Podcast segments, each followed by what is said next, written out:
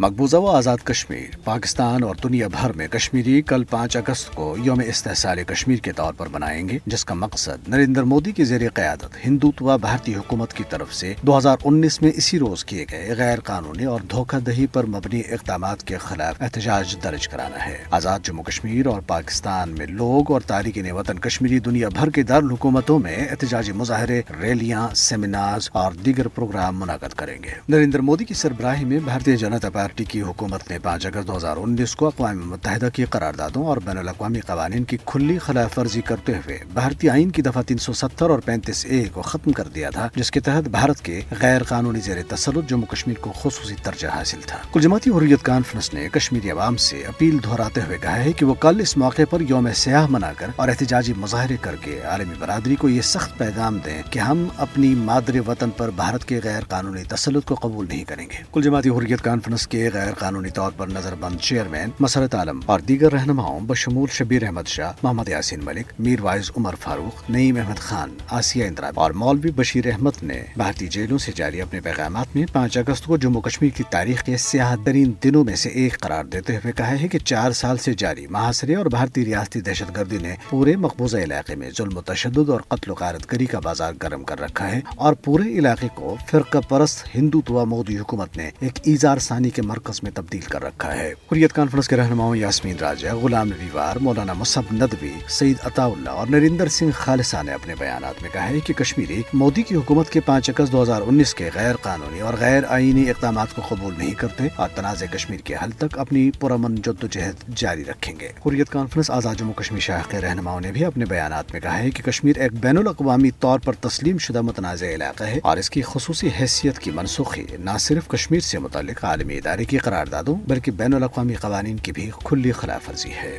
سری نگر میں civil society کے اراکین نے ایک اجلاس میں کہا ہے کہ بھارتی حکومت کی طرف سے دفعہ تین سو ستر اور پینتیس کی منسوخی سے نہ تو حقائق کو تبدیل کیا جا سکتا ہے اور نہ ہی اس غیر قانونی اقدام سے کشمیریوں کے اپنے ناقابل تنسیق حق حق کے خود ارادیت کے حصول کی جد و جہد متاثر ہوگی۔ انہوں نے ان دفعات کی اصل شکل میں بحالی، کشمیریوں پر مظالم کے خاتمے اور اقوام متحدہ کی متعلقہ قراردادوں کے مطابق تنازع کشمیر کے فوری حل پر زور دیا۔ ترکیا کے مشہور شاعر اور آرٹسٹ ترگے ایورن نے پانچ اگست یوم استحصالی کشمیر کے موقع پر ایک انگریزی نغمہ دا جیلز آف کشمیر جاری کیا ہے۔ اس سلسلے میں استنبول میں ایک تقریب منعقد کی گئی ہے، جس سے خطاب کرتے ہوئے حریت رہنما اور جموں کشمیر سالویشن موومنٹ کے چیئرمین الطاف احمد بٹ نے کہا ہے کہ ترگے ایورن اللہ کی طرف سے مظلوم کشمیریوں کو عطا کردہ ایک مخلص دوست ہیں جو اپنے فن سے کشمیریوں کے درد سے دنیا کو آشنا کرانے کی کوششیں کرتے ہیں۔ قابل ذکر ہے کہ ترگے ایورن نے اس سے پہلے بھی کشمیریوں کی مظلومیت سے متعلق گانے لکھے ہیں، جنہوں نے دنیا بھر میں پذیرائی حاصل کی۔